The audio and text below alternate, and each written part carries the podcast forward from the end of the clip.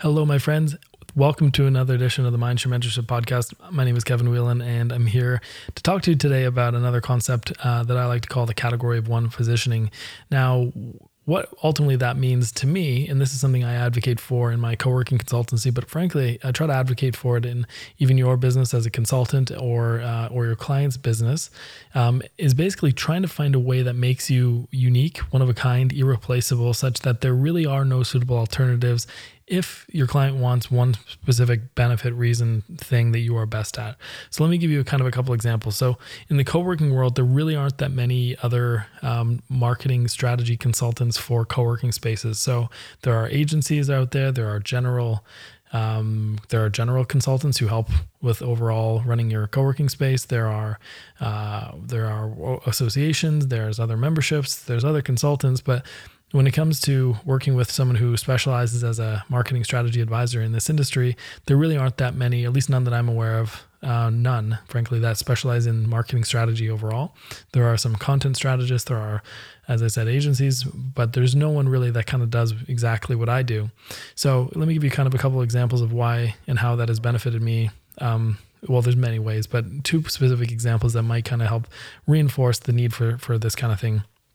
The first is I have a client who I've worked with for well over a year now, and uh, when they when they were signing up, they said their general principle is to find three suppliers or three options and then sort of assess the price and value of each one and make a decision accordingly. So they do this with designers, they do this with uh, writers, they do this with developers, SEOs, they do this with as a general buying practice in their organization. They try to find at least you know two to three suppliers so that they can assess price and make sure that they're paying something fair for the work that they do. Now that the the implicit assumption in that, that that a lot of people get wrong is that people are interchangeable. And frankly they're not. We're not interchangeable. There are no two marketing professionals consultants etc that are the same. So yeah you may get different prices from different agencies but you, you really have no idea uh, at the end of the day how good they're going to be. Even today i help vet and hire uh, suppliers all the time. And I, frankly I, I just never know who's going to be good. I have a good sense. I can tell from confidence. I can tell from price. I can tell from the way they propose and pitch and audit and and do those initial kind of sales processes. But at the end of the day, you really don't know what you're going to get because a lot of agencies will take you on uh, or consultants and then delegate you to a junior, and you know, the work quality may be far inferior to what the the person who sold you on the package um, uh, skills had been demonstrated. So you really just don't know whether it's you know who you know, what quality people are when you hire them. And your clients are in a very similar situation. So all they have really is is their gut instinct and whatever knowledge they've accrued and asking good questions and price. Now this client came to me and they're like well we really don't have any anyone that we can like compare you to or you know um, to go shop against. And this kind of became uh, apparent where they you know, they asked me for a price and they said, is that sort of the best price you have? And I'm like, that's my price and for, for your business. And I said, I also have strategy calls and whatever else. And frankly, they had to make a decision based on on me, me alone. And what I really had to do was say, look, the value of what we're doing pays off if I help you get even one new or two new offices that would otherwise go unsold because the recurring revenue would pay for me, uh, where otherwise you'd have an empty office in at least one of your locations. So I knew how to kind of articulate the value of what I do very quickly at a very high level and make it a no brainer, but they had no other options. So what did they do? They signed up with me, even though there were no other kind of comparable uh, options to choose from at the time. Now, um, so that's good. And they've been working with me for a long time, but they, ha- they couldn't go through the usual buying process, which is ultimately a commoditized buying process of finding multiple people you know picking the lowest or the highest or the middle price whatever they tend to do and then running with it which makes me much rarer which makes there be a lot less price pressure downward price pressure you know uh, if people can't tell the difference between two people they may just go with the cheaper one or at least eh, they use that as a negotiation or a leverage tool so what you want to be is like, look, look around. I'm the only one who offers this for this kind of person. If you're looking for this kind of service, if you're looking for this kind of result, uh, I, this is all I do, and this is what I specialize in. And there's really not that many people. Here's you can go to more generalized consultants or more specialized channel consultants or whatever. But insofar as what I do, uh, I'm the only one that I'm aware of, or at least one of only a few uh, who do this type of thing. And here's my price. And it creates a lot less downward price pressure. It makes it a lot easier to market yourself, it gives you a lot more leverage. Now, I don't know how long I'm going to have that leverage. I'm sure there'll, there'll be others in the future, but my goal is to build up a moat through content and through awareness and through relationships such that an incumbent who came in and tried to do what I did would have a much harder time doing so. Um, but that's just on me. So, anyway, that was one example of a client who couldn't do their usual buying process with me.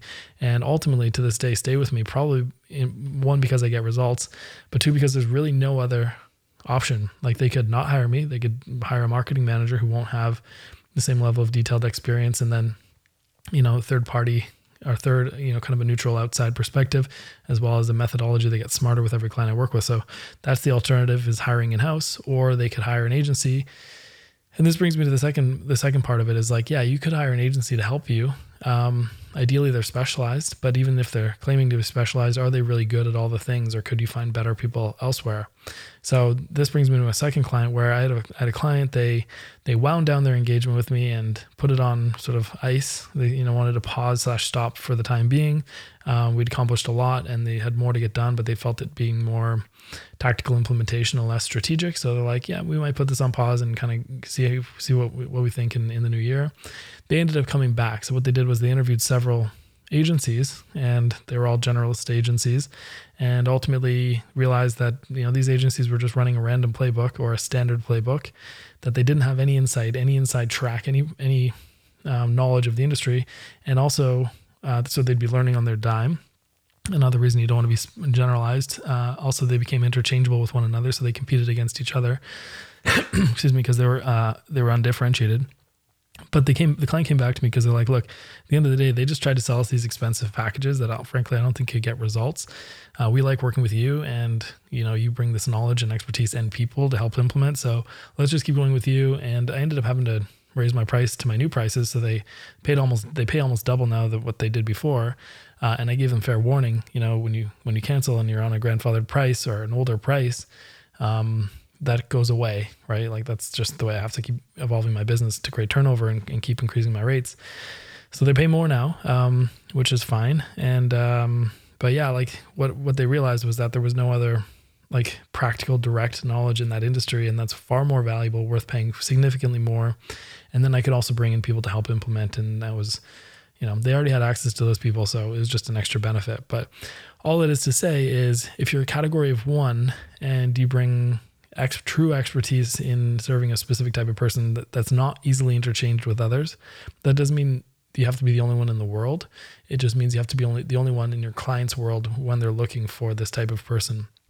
So if you can try to find a way to sort of really own a position, um, whether you're more specialized than other options or broader, or somewhere in between, uh, or whether you do done for you or done with you as a consultant or an agency, like finding your own little niche and and then really kind of owning that is really going to be the most valuable thing that you have, such that you're not interchangeable. And the way you demonstrate that is through content and through proving it and through relationships and through thought leadership and and um, all, you know giving giving training and everything else.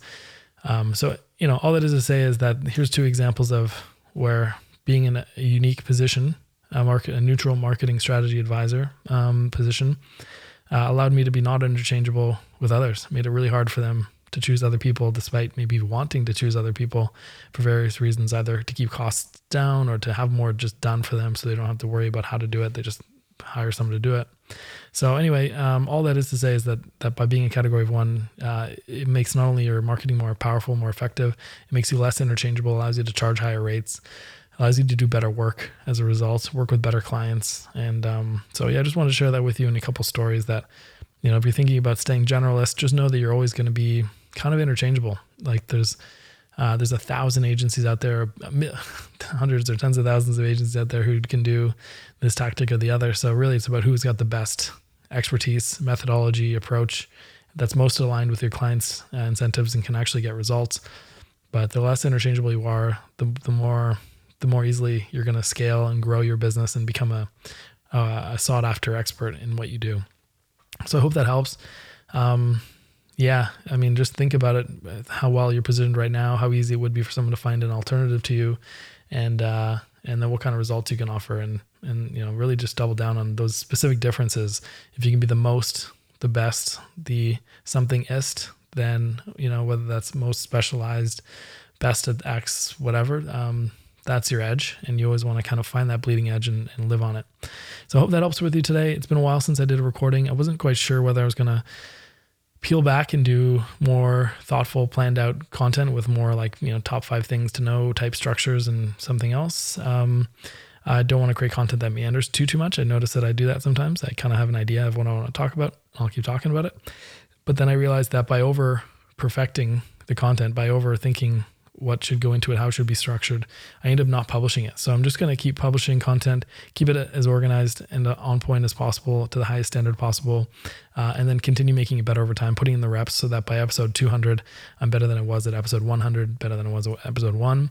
So I'm just going to keep pushing through. Uh, but if you got any feedback on the types of content you want to hear for this episode, for these episodes, you can either ask questions and they form the, the basis for these podcasts, or you can uh, just give me topics and I'd love to t- explore them and talk about them in more detail.